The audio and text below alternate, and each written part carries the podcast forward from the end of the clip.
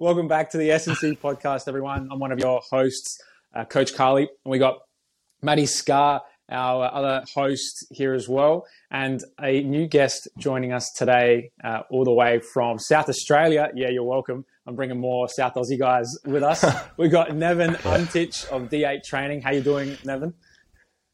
I'm great, thanks, Steph. Yeah, yeah, we're doing well, thanks. So um, we've we kept in contact quite a bit uh, over the last, well, it's been a couple of months since uh, I started ATG. I reckon it was back in February we first made contact through the um, yeah. ATG Pulse Telegram group. Uh, I think you reached out actually, didn't you? You, you were going through yeah. and you, you, managed to, to find me out there.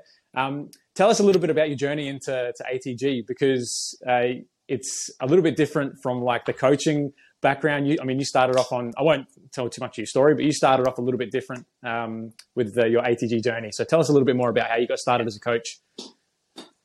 Um, yeah, thank, yeah, thanks for having me on, Stefan and Matt. Um, and like you said, I was super excited when I saw there was someone else from Adelaide, and I was like, "Oh, just let me suss out this guy first, see if he's he's, uh, he's, if he's okay." And then, sure enough, you, you know, you live up to it. And it was fantastic to have someone. You know, we've got a decent sized city here, but I wasn't expecting anyone else in, in the local area. And it's always great to have someone to bounce ideas because the ATG system is is different, in my opinion. You know, compared to a lot of other systems. And um, and to answer your question, uh, you know I think similar to you guys, a lot of my uh, battles were in with injuries in my initial younger years, and that kind of led me down the path to knees over toes. And, and I think I actually originally heard about Ben. I think it was a a Jake Tuura podcast, or an, there was another podcast that I listened to him probably about two years ago. And as soon as I, you know, sometimes when you hear something, it just really gravitates towards you. And then I was straight away, I jumped on his website, had a bit of a look, and I think I signed up for his program later on that day, just because his message really resonated with me because I had my knee issues. I had, you know, and I wasn't able to, you know, ever overcome them. Um, and then, yeah, one thing led to another, and I basically jumped on that, and um, and then you know, fast tracked along. Uh, ATG for coaches came out, and I knew that was for me as well, so just jumped on that straight away. And uh, yeah, here we are today. So hopefully that's the short version of it. So you never had the? I think a lot of the coaches kind of had the uh, initial reaction of seeing him on social media and I remember specifically seeing him jumping off of a ladder and then doing some ridiculous things. Like, this guy is a lunatic. Yeah. Like, there's no way this is for real. But then you see it enough times and eventually you kind of actually look deeper into it. Did you ever have that sort of uh, sort of thought in your head or did you just go straight in? No, not really. Like, for me, was like, it was more about his message and what he was saying. Hey, these are the issues that I had. This is the part that I took, and I needed to, to kind of take a step back and kind of, you know, almost rebuild and, and build that bulletproof reserve. He never explained it that way in the past, um, but it was really that message that came across to me that really gravitated towards me. And then as I started to look into it, I realized, hey, this guy can do some great athletic feats. and and to be honest, to, to, be fair to him, probably two years ago, he didn't have the physique that he has now, so it wasn't as eye catching, you know, as kind of that marketing and the glitz that he has now. Um, whereas before, I, I, looked at him and I was like, this guy just looks like a normal, normal be- human being, but look at these crazy things that he can do. And then obviously he had the great examples when he was young and he wasn't able to move that way. And I thought, hey, he's got something special here. Um, you know, what can I learn from this? Because my, one of my biggest challenge always was, hey, you've got to be bigger and you've got to be stronger, you've got to be more explosive. But we never looked at the other pe- end of the pendulum there, you know, being able to absorb some of this force. And I think that's what, you know, that's what led to my injuries. You know, I'd make myself really strong, really explosive, but then something would go wrong. And then all of a sudden, I'd be back to the drawing board because I'd be rehabbing these things, and I would never spend the time required to actually do it properly, if that made sense, because I never had that at, at the front of mind. Tell us uh, a little bit more about your injuries, Neven. Like you, you I think um, from memory, had something to do with uh, with your knees from from what we've spoken about in the past. Yeah. Um, but tell us a transition from so you experienced all of these injuries, and then what was the next step? I mean, obviously football had slowed down a little bit for you after um, starting ATG, but what was the feel like? What was the transition like from previous to after um, starting ATG? Yeah. Um, so majority of my injuries were kind of in my, in my prime. So the, big, the biggest one was I did my ACL when I was 23. You know, so that's kind of in, in a way for me my prime. Uh, that's when I was coming out, you know, hoping to, to take the next level, become a professional soccer player here in Australia. And then something like that happens, and you're out for 12 months, you know, and, and it's, it was devastating. It's obviously tough to rebound back from. Um, I always had a really good positive mindset. Hey, I'm going to come back from this. Um, and sure enough, you know, I was able to rehab and, and get my knee back to a, a decent state, I'll say but I never really focused on that range and I never really had full flexibility or flexion in, you know, in my knees. So I wasn't able to sit on my heels as an example um, until probably maybe the last, I'll say 12 months until I started incorporating a lot of what Ben said, you know, focusing my couch stretch, focusing my reverse Nordics, um, focusing on that range because I was always led to believe, oh, you'll never get that range back. Um, you know, and it's something I never really focused on. And, um, you know, I think that was a big mistake on my part, not really focusing on that. But at the same time, I didn't have that knowledge back then. I didn't have someone like a Ben in my corner. I'd focus and, and look at your traditional, you know, rehab model. Um, you know, when you're squatting, sit back. You know, don't don't embrace that knee. Um, knee you know, uh, the knee compression and um, and looking back, uh, you know, part of me leaning into this space was being there and you know trying to kind of avoid that for some of the younger athletes who are coming up now and giving them an opportunity to kind of chase their dreams rather than all of a sudden them being you know hurt when when they're in their prime as well. So, yeah, I I think that's something that a lot of people miss, especially coming back off of the injuries. So one of the, one of the things I like to kind of ask coaches is because we see a lot in ATG and a lot in other kind of coaching groups that some people can lean really really hard into one set of ideas and then kind of shun everything else. Are there any other kind of ideas that you pull from other people specifically that you like to add into the system? Um, I do, you know, a, lot of the stuff when I when I was in my younger days, I used to love, you know, and you guys, will, I'm not sure actually if you guys know, we're obviously a little bit uh, younger, um, but T Nation, I used to love, you know, kind of I'll say trolling through T Nation. There's some great articles there. It's still good to go back sometimes now, and, and you know, Ben just actually recently came across, you know, there's some articles from uh, Charles Poliquin. Um, I used to always uh, jump on there and have a bit of a look, but that was the mindset back then. I was training like a bodybuilder or a powerlifter, not as an athlete, right? But my end goal was to be an athlete. And then I didn't have the tools at that point to realize, okay, well, these are, you know, I can take this component, but then I need to kind of apply it to this to be, become a better athlete. Um, so, you know, and then occasionally I'd, I'd, gravitate and somebody else would pop up like Joe DeFranco. You know, Joe DeFranco, I'm sure you guys know Joe. Um, you know, Cal Dietz later on and Chris Korfist, I really started to gravitate towards them as, you know, as the marketing came out and I was able to realize, hey, these guys are actually training athletes. I need to be training more like this. I think my challenge at that time was because I was so beat down by that point that I still needed to kind of step back because a lot of what these guys were showing was more, hey, this is how you get faster and stronger. But they weren't really, you know, educating us on, hey, if you've already got some of these problems, you need to really focus on that and get those things fixed.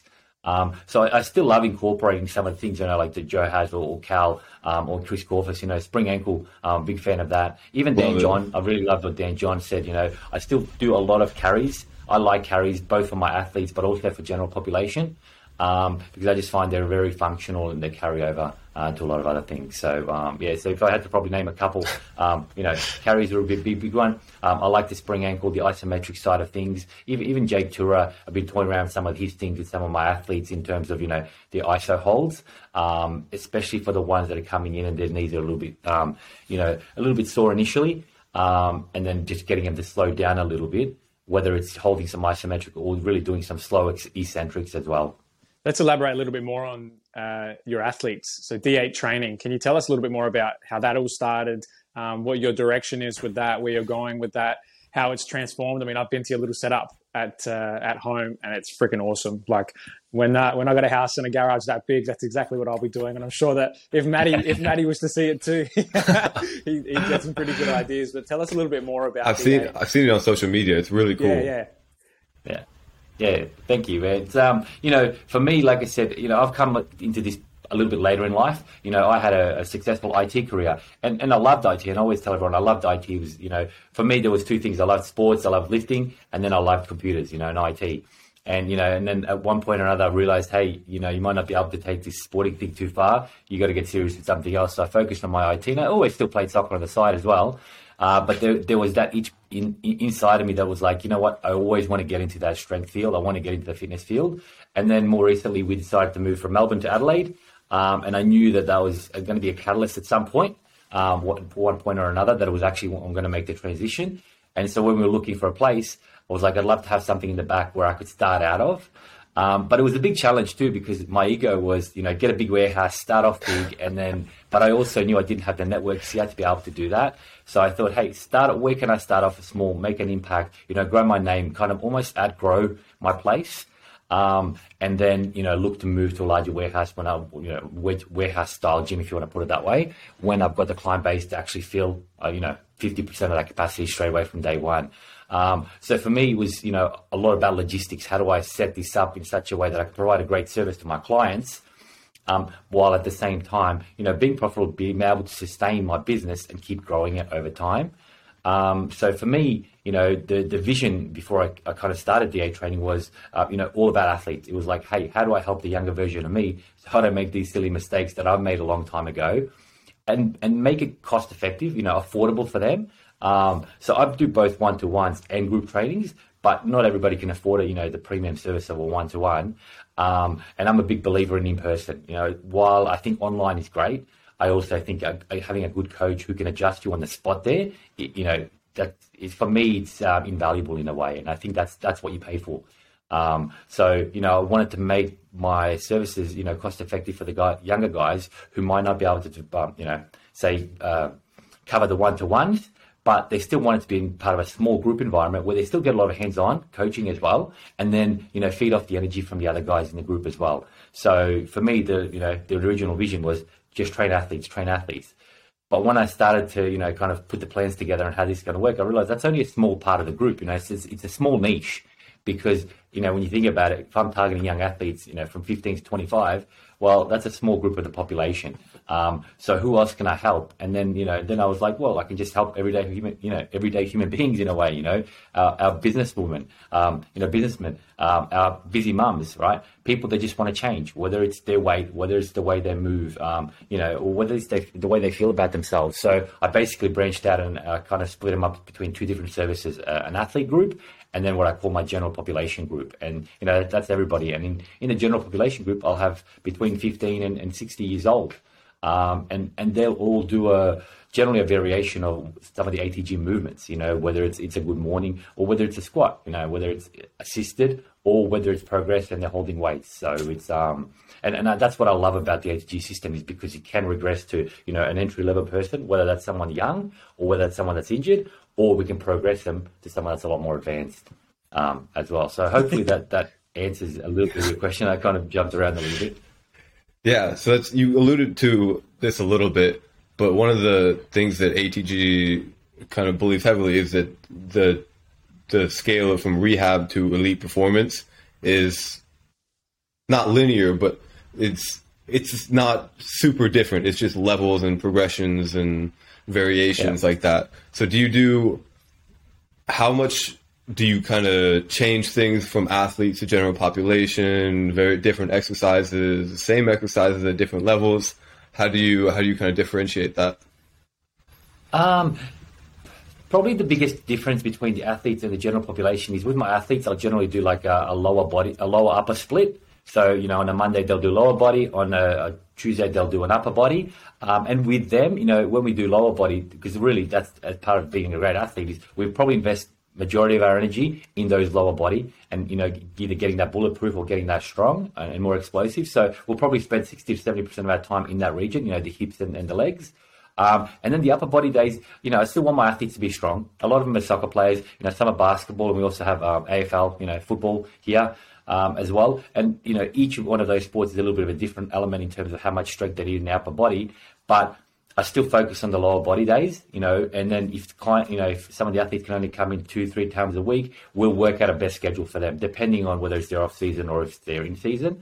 Um, so that's probably the biggest difference in terms of that. The, uh, that um, with my general population clients, it's always a, a, full body day because majority of the time they'll either be only coming in two or three times a week, and I want them to hit kind of, you know, uh, I guess each of the different movements. So with general population, you know, you'll usually be lower, uh, a lower body movement, an upper body movement, and then a mobilization of some type, whether it's a couch stretch or, you know, an elephant walk, just to get a little bit of that movement quality in as well. Because, you know, most of my clients are seated for, you know, eight, ten hour days, and they'll come to me. And yes, I want them to move and I want them to feel like they've trained, but they've got to feel better as well when they leave. Um, and, and I think that's the other part of, of the general population. What I didn't really expect is, you know, you realize you, you improve the quality of their life. So, you know, they may not have been able to pick up their kids because their back was hurting two months ago. All of a sudden, their kids, you know, run up to them, they can pick them up. And that's made a massive difference to that person's quality of life. It's not always about improving a number in the gym. You know, so uh, those are great too. Don't get me wrong, but it's um, it's it's appreciating that you know these small wins that, that people have. Yeah, but if you were to go back in time, uh, if time travel was, was an option, what would what piece of advice or uh, what couple pieces of advice would you give yourself uh, in the, in what you've learned in particular over probably the last twelve to eighteen, maybe twenty four months um, with the training and, and ATG? What piece of advice would you give yourself? Uh, I think focus on the long long game. You know, focus on you know think about a year. Think about where I can be in two years' time versus think about where I can be in this four week block. You know, can I increase my vertical by three, you know, three inches, 10 centimeters, whatever you want to put it. And I think that was always the mindset. You know, you gravitate towards this, the high end marketing, like, oh, you know, increase your jump in 12 weeks. Yeah, I did. But then all of a sudden, my knees were hurting, my Achilles was hurting because all did was jumping. Um, you know, and just thinking about that, you know, from a, a long term approach, because ultimately that will lead you to, to, a better place anyway, because you'll be able to continuously uh, uh, improve your skill set or, or, your athleticism. Um, so just having that, and I think, you know, at that age, there is time. You know, even now we still have lots of time, but we always felt like you know time's going to run out, and and I think that was my mindset back then. I just always thought, hey, time's against me. I've got to if I'm going to make professional, I've got to do it now. Whereas you know you see cases all the time, you actually have plenty of opportunity. Um, you just I think if you do the right thing and stay on the stay on the field, you know that's the key. I think if you stay on the field, play as many games as you can, ultimately those skills come along, and if you can prove athleticism as part of that, you know you'll be way. It's like a conversation else. we had last week, wasn't it, Matt, with uh, with Zach about um, the trainings and mm-hmm. you know all the all the young ones like Maddie Neven. You know they can just train and train and train and. yeah. Isn't that right, Maddie? I yeah. I did trust me. I did all of the put three week, put three inches, twelve inches, whatever on your vertical in four weeks, yeah. and I, I never made it past the first week. Was the problem? I, I I I always come down with some ankle or a knee or a back or something. So it's yeah. That I think that's one of the most important things, and you mentioned it a little bit. Um, do you see the gym and strength training and what you do primarily as a means to get athletes to stay on the field, and then secondarily, the athleticism gains will come? Or do you kind of see that going hand in hand, or how does that kind of fit in your uh, your thought process?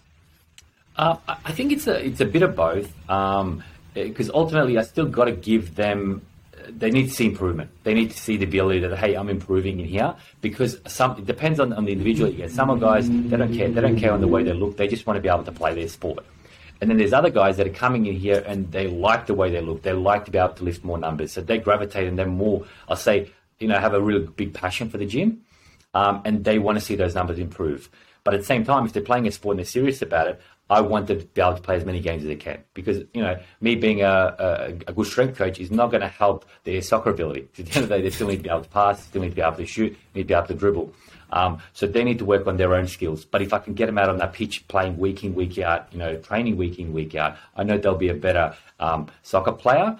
But all of a sudden, if I can add that engine on there as well, so now he's faster, that's ultimately going to be the best of both worlds. And then they'll buy into the system. And then, so my goal is not to have someone here for four to six weeks, it's actually to keep them here for multiple years. And then to, for them to reach their ceiling and their potential where they could be as a great athlete which would then hopefully translate to them being a great player for the whatever sport it is that they do. So I think it's um, I think it's both. Um, you know, and w- whenever I speak to coaches, it, you know, uh, I discuss it to them as in, hey, my goal is to get your players playing as many games as I can because I know you've got the best chance to, to win your league or you know get your best team out there uh, to have a really successful year. So a part of that is yes, keeping them on there, but then underlying, I still want them to perform. You know, and I want them to, to look like an athlete too. You know, so I'm I'm big on trying to push them in terms of their nutrition and trying to take care of those things as well, because I know the confidence it'll bring them. And, you see it straight away. You see other guys when they first walk in, they're a bit shy, timid walking in. Two, three months later, when they're lifting, you know, they're coming with the short sleeves and, and they, you know, and, and, they feel good about themselves. And there's nothing wrong with that. You know, when you get on that field, you want to feel confident, um, especially depending, you know, some of the more physical. If we take a yeah, I, oh, I was just going to add in. Yeah, I when I was playing, I absolutely felt the most confident when I could string the most games together in a row. When I was in and out, it was confidence was a real problem for me. But when I could get, and this was rare, but when I could get 10, 12, 15 games in a row, it was like I was, I was at the, I was always playing my best at the end of that run of games that I would play in any of the games. So I, I think that is super important to be able to keep people on the field. Neven, yeah, a hundred. Yeah, jump in. Uh, might just, yeah, sorry, Steph. Um, yeah, the, and, and, I love what you said there, Matt, because I, I, I totally agree with that. So one of the um, uh, one of the biggest things is when I've ever whenever I've come back from an injury, I've always had at the back of my mind, can I get into this movement? Am mm-hmm. I going to hurt myself? And and that throws off your timing. You know, when when I've had my best games, you've always been in the flow. You haven't really been thinking about your movement because you're worried about the next sequence of play. And it, it just felt natural. Whereas whenever you come back from injury, there's always that little bit of a behind, you know, the back of your mind. It's like, okay, am I going to be okay here?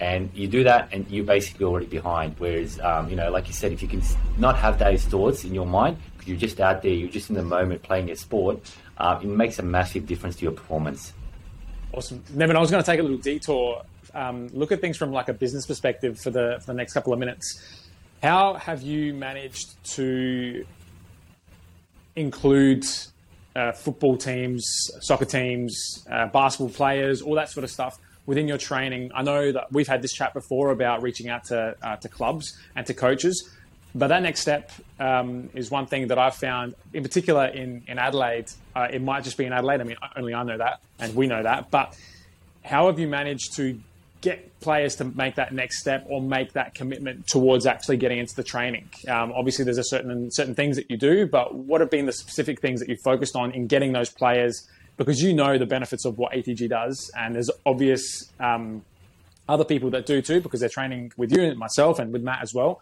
But how have you found that? Uh, have you found that difficult? And if so, how have you overcome that as a challenge? Yeah, yeah, and, and you know, moving to Adelaide was, was great because it allowed me the opportunity to do this, but it was also uh, challenging because I didn't have the established networks yet. I hadn't played at some of these clubs that I had back in Melbourne. You know, walking into a club there is a lot easier because you know the people, you know the presidents, and you have a, established a relationship with them. Um, whereas here, I'm walking in cold, speaking to a president of a club or a senior coach who knows nothing about me. And it takes time, you know, it takes time to establish these things. Um, so a lot of the challenges I had was, well, yes, how do I get some of these, you know, young athletes in? So initially, you know, and I tried everything. I've, I've tried, you know, whether it's uh, I'll say a bit of marketing online, and I've had some success with that, getting occasionally one or two athletes there.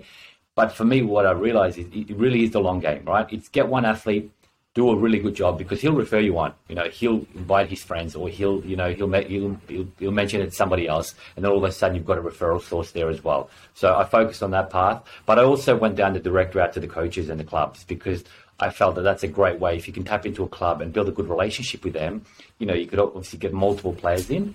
But I also know that's a long game too. Because at the end of the day, when these clubs are getting giving you players, they're entrusting you with their athletes, and you've got to do the right thing. So it's a matter of getting these guys, you know, one or two, whatever it may be, and then starting to build on that. You know, so when I was having chats with some of the, uh, the presidents and the coaches, they would be like, "Well, who can we send you?"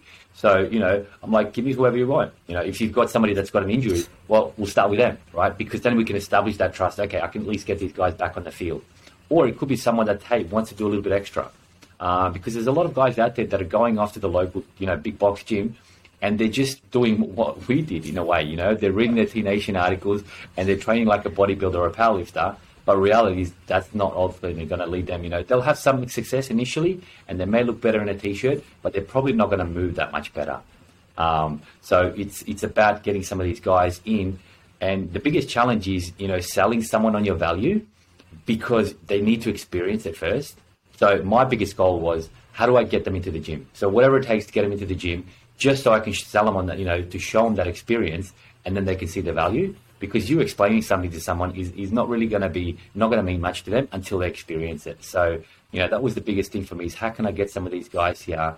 So I've always tried to gravitate towards you know if I can get a coach out here to bring one of his players so I can illustrate to them what I do. That always worked really well because they could one see that you know you know you know what you're talking about to right? But you can see you can make changes there on the spot whether it's just a little bit of mobility work or whether it's explaining to them the, you know, the reason we go to full depth, um, you can get that that value, and then all of a sudden, this coach will be able to in his in his head, he'll be able to pinpoint who needs it.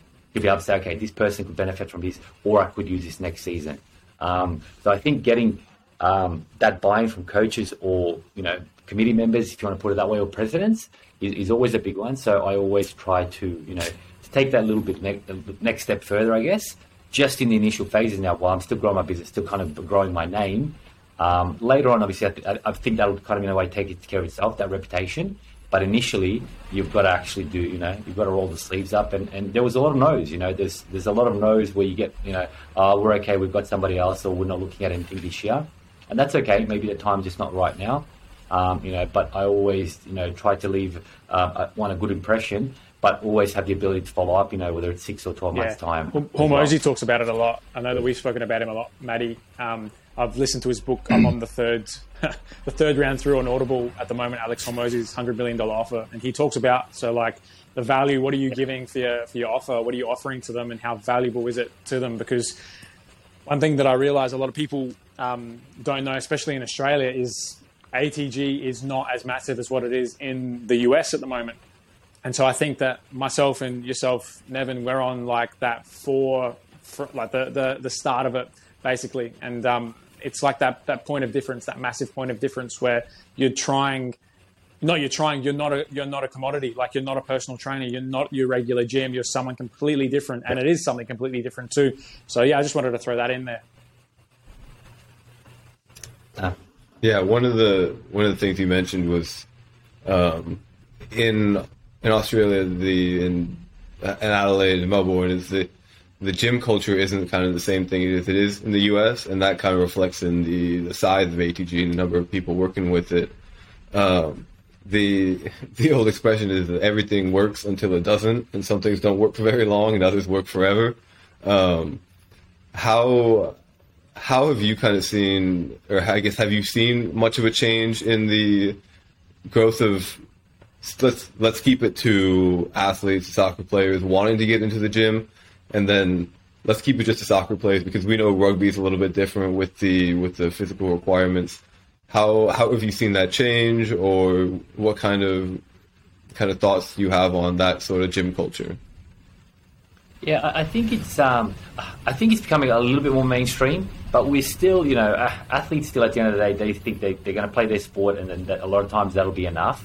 Um, and then they'll just be able to you know improve their speed and athleticism just by playing their sport, which we know they'll increase to an extent. But reality is, uh, unless we build that engine, unless we build the, those muscles and those tissues to have the ability to provide that force output, they're not going to have that.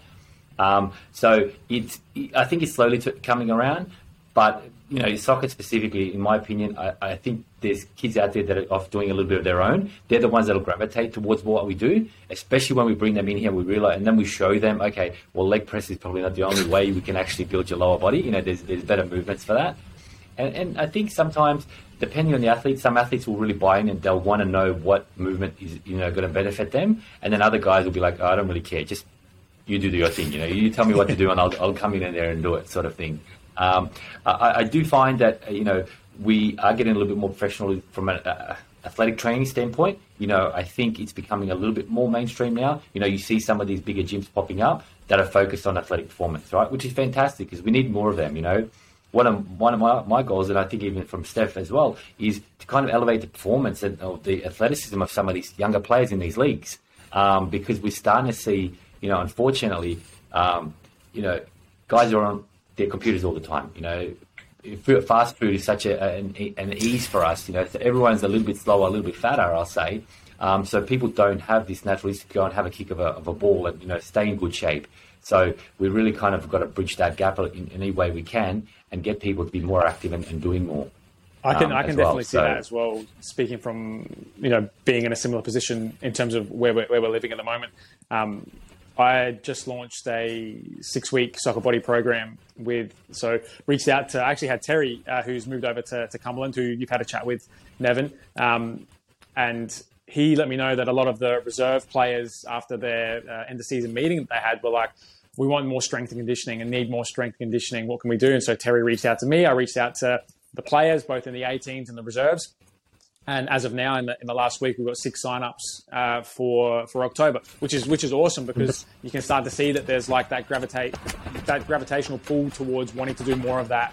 I'll say athletic training or that you know getting that actual proper soccer body training, which is really really cool. But it, it's almost like the kids need a um, a push because that intensity and being out to the, the trainings, the intensity, not just from the coach, uh, because the coaches tend to push that intensity, but from the players in that 18s and reserves bracket, it's it's not the same as what it was when I'm sure, like when we played Neven, um, and uh, probably similar to yourself as well, Matt. But playing in that that group, it's like the kids don't have that same enthusiasm or intensity to want to push training to get the results out of training. It's only until you reach that senior level where you know you've got reserves and 18s, then jump to the senior level. It's a massive jump, and unless you're exceptional in 18s and reserves, that jump is going to be even bigger if you're not putting in that effort within yep. training. So it's it's kind of a question, but more of a, of a comment. How how do you see that changing, Neven? Do you see it as like people like us helping out um, from the outside perspective for players to go and see, or do you see it as going to the clubs and being like, okay, listen, this is what needs to be done. This is how you can get more bang for your buck in training. What are you? What are your thoughts on that? I think it's a bit of both you know, and a lot of the times at the moment with me, I always, you know, when I'm speaking with coaches, I always say, well, my service is supplementary to what you guys do, right? I'm, you know, I'm not going to help you guys from your skill set point of view, but I'll give you a better athlete." So I always encourage them to send athletes to me, so it's completely different. They know when they're coming in here, we're focusing on strength, we're focusing on their movement quality, we're not focusing on on, on drills, if, if you want to put it that way. Um, so I like that approach, but I think that's also that might not always be the the best way because you might not be able to get somebody in, you know, for an extra, you know, a couple of hours in the gym. So if, at the very least, it'd be great to incorporate some of this on the field. The challenge a lot of time coaches have is, you know, they're not in a professional environment. They don't have these plays five, six times a week. They might have them two or three times a week, and they've got to be able to split up that workload between, you know, their skills and fundamentally playing their sport, and then, you know, the, the strength and conditioning side, you know, from that. And depending on the coach, they don't always want that because if they've got a, a more of an, a, I'll say an older school mentality, they just want to focus on, on ball drills um, and te- uh, tactics, then, you, you know, that's going to be a harder sell. So I always think kids that want to take it a bit more seriously, they should be doing it outside, right? We can all make priorities, especially at that age. I think we've got plenty of opportunity to do that. We just got to make that time commitment, and then they'll see it benefiting themselves in their sport. Um, so I think the the long term plays um, get them you know, doing it specifically in the gym. They know it's completely different, you know, and work out your recovery and what you need to do, whether it's, you know, start of the week. Um, but in the short term, if that's what we've got to do to open up their mind to what the benefit is for them, then by all means, yes, let's get it in as part of their workouts if the coaches are, are willing to open are open to that. So one of the things I struggled with was uh, sort of over overtraining and overexerting myself because I I recognized the importance of the gym pretty early. I didn't know how to take advantage of it, but yeah. I recognized it. So I would train hard, whatever, five, six times a week. If it was the off season, ten, whatever times a week, yeah. and then try to add the gym in with that. So how do you how do you sort of guide your athletes into not doing too much, but at times getting the minimal effective dose, and other times it's time to really go with it. So how do you how do you help them through that? Yeah. Uh, I think the challenge here is, and I love what Ben Clarfield says, you know, everything moves at the speed of trust. And I think that's so true, you know. So the first day an athlete walks into here, I'm not going to try to plan out his, you know, everything that he does outside of here. You know, my goal is to show him value in terms of what I can do with him. And, you know, if he's overtraining at that point, I think I've just got to kind of bite my lip a little bit and then just kind of get a bit of a sense for that. And then as start, as we start to see improvement, we start to delve down that hole and then guide him in the right direction. And and I 100% agree with you because a lot of guys are either training incorrectly or they're overtraining. They're doing too much. Sometimes they just need to relax a little bit. You know, we're coming to the end of off season here, and I've got a lot of a lot of athletes, and they've just finished their season, but they want to be off it and doing their running and their jogging. Um, where their seasons won't start for another 12 to 14 weeks, you know, and my recommendation is just relax, let things settle, focus, you know, getting them strong. Because at the end of the day, and the example I always use is, you know, you've got two ends of the pendulum. You've got explosiveness, strength, speed on one side, but then you've got, you know, long distance, slow tempo runs, if you want to put it, on the other end. You know, your body's not always going to know what you want it to adapt to, right? So it's going to be kind of, where do you want me to go? Whereas if we can just, you know, let those joints settle a little bit, focus on slowing things down here in the gym, getting strong, ironing out all those overused things that we had throughout the season, and then, you know, as the season's getting a little bit closer, okay, you want to start a little bit of preparation in terms of that, no problems. We'll do some extra running, but kind of work out their weekly um, weekly workload. And I think that's where the benefit we have as a coach is we've been there, we've made all those mistakes, and we know, you know, kind of the, the right amount. Uh, now, each individual is different in terms of how much they can tolerate, but I think we've got to adjust to that. rather than just bombarding them with it. So, you know, we, we do things, uh, you know, for a couple of weeks. If things are going well, okay, add in another session. Um, so I think having someone in their corner who can actually guide them on the best approach and their total volume um, is really important. We were joking last week with Zach Woodward that sometimes the, the best session for an athlete is just to Steph knows to bring him in and have him take a nap. yeah. we were yeah. joking. That's like that's it's some, sometimes that's the most beneficial thing, but like you would get laughed yeah. out of any any sort of reasonable strength and conditioning room like that. yeah, hundred percent. And, and but sometimes it's the other way. Sometimes it's you know you need to get in here more. You know you need mm-hmm. to come in a little bit more. Focus on this, especially in the off season. This is now important. You're not doing anything else. Just focus on you know a couple of key things and get really good at them, and then you know then then kind of balance it out a little bit later on. So I think you know, and that's the benefit of a coach is generally we've got you know a lot more of the experience, and we know what it is that they need at that time. It's so interesting um, because I've had a couple yeah. of chats with. Uh, the under 18s and a few reserves players over the weekend, and they had they've had a week off, but man, they look exhausted. Like they, they look physically fatigued. You know, like they're just they're being drummed with with so much. And I, I agree. It's like just take some time. You've got you've got a couple of weeks now where you can just, you know, flesh out and see how you're feeling, how your body's gone over the year, and then you can get back into it, and we can slowly work our way back into it again, building on the strength and and and whatnot. So it's yeah. it's such an interesting topic because you don't want to take it too far, but then you don't want to take it like not far enough. Um, and I think that not that kids of today, Matt, you're just out of that that generation, but it feels like to me that oh, thank you. Like the kids of today, not that they're uh, afraid of hard work, but they might not know the difference between hard work and smart work. Like, what is the, the right thing to be doing? And it's the guidance that we spoke about, and, and you spoke about there, Neven, and Matt as well. It's like having someone that's able to guide you through the path because we have experienced that. We've all experienced it before. So we are able to help you on that path towards what you really want to do and where you really want to go with it. So it's just a, just a comment in there. Yeah, and, and 100%. I love what you said in terms of that because, and, you know, it might come off like uh, we're picking on the younger generation now, and we're not because to an extent they've grown up this way.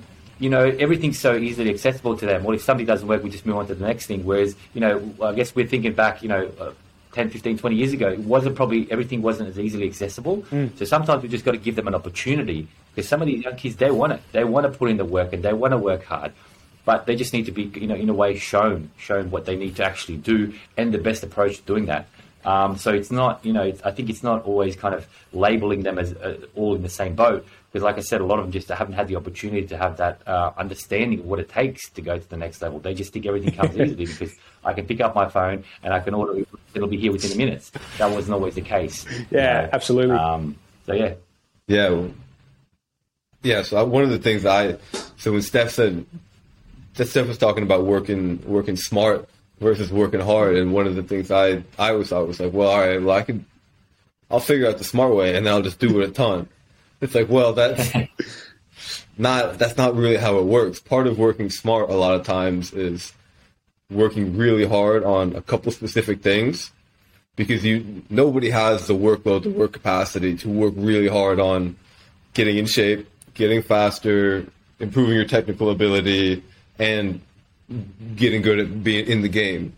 And it's it's that kind of knowledge of being able to understand this is what we're going to spend this eight weeks on, really going hard on this. And we're going to work on a little bit the other stuff, but we're going to use the other things as supplementary and mm-hmm. lower the volume or the workload or whatever to the point that it doesn't detract from what our goal is here. And that's something that, for me, it, even if I would have known all of the ATG principles and the spring ankle stuff and whatever the Westside, whatever, and I, I sort of had an idea about them. I, I wouldn't have worked for me because I would have done too much of it. Like yeah. I, it was, I would have been like, all right, cool. I'm going to squat ass to grass every day, heavy, and then I'm also going to yeah. do box squats. I'm going to do all. It's like, all right, eh, calm down, 17 year old Matthew. Like it's, like it's, it's that's yeah. that's almost more important in a lot of ways for, and you kind of alluded to, to some people. The most important message is actually do less and then uh, you always have the people that it's like, all right, you're gonna kick them in the ass, like do some more. But for a lot of the people that I would imagine are kind of who would listen to us talking here and get in the ATG circle, doing less is a lot of a lot of the battle sometimes, and really dialing yeah. in on what's important. Neven, I know you've got a class to get to, so we won't keep you uh, any longer. Where can uh, the S&C podcast listeners find you on the, on the socials? Um, I probably don't do enough in the socials as much probably as I should, but um, yeah, just uh, D8 training. I'm there on my website, D8 training. I'm on Instagram a little bit. Um, haven't been on for a little while, but uh, I'll probably as uh, as we're getting out of winter now, I'll start to ramp things up a little bit and get out of my hibernation zone and uh, the sun. Yeah, focus on a little bit more content out there. Uh, because yeah, it's been it's okay. You know, you, you, still get people coming up to you on Instagram and they're like, oh, you know, I, I saw your stuff. I'd like to come in. So it, it is a great way to, to obviously attract clients. Um, it's just not a, not a passion for me. I love training people inside the gym. So anytime I can kind of get more people in, in there, I prefer that. But at the end of the day, it's about getting that love message it. out there and love helping as many people as we can. So. Where can they find you? Yeah, I'm at Skaar Performance, S K A A R Performance on uh, all of the fun sites, Instagram, YouTube, to uh, Pride to Steph dismay and Brian's dismay. I'm still on TikTok.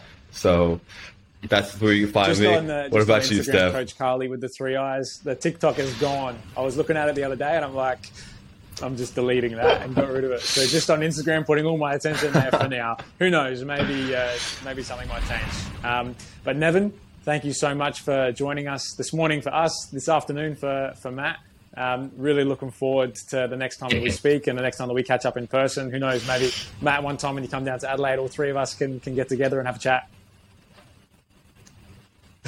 yeah. uh, straight in the gym, work out in a chat. Awesome. Would be awesome. Uh, th- thanks for having me on, guys. It was, it's always great to uh, catch up with like-minded people, and a great way to start the week as well. So appreciate it. Yeah, love it. Thanks for coming on. And uh, that's it for this week. Thanks everybody for listening, and uh, we'll catch you all next week.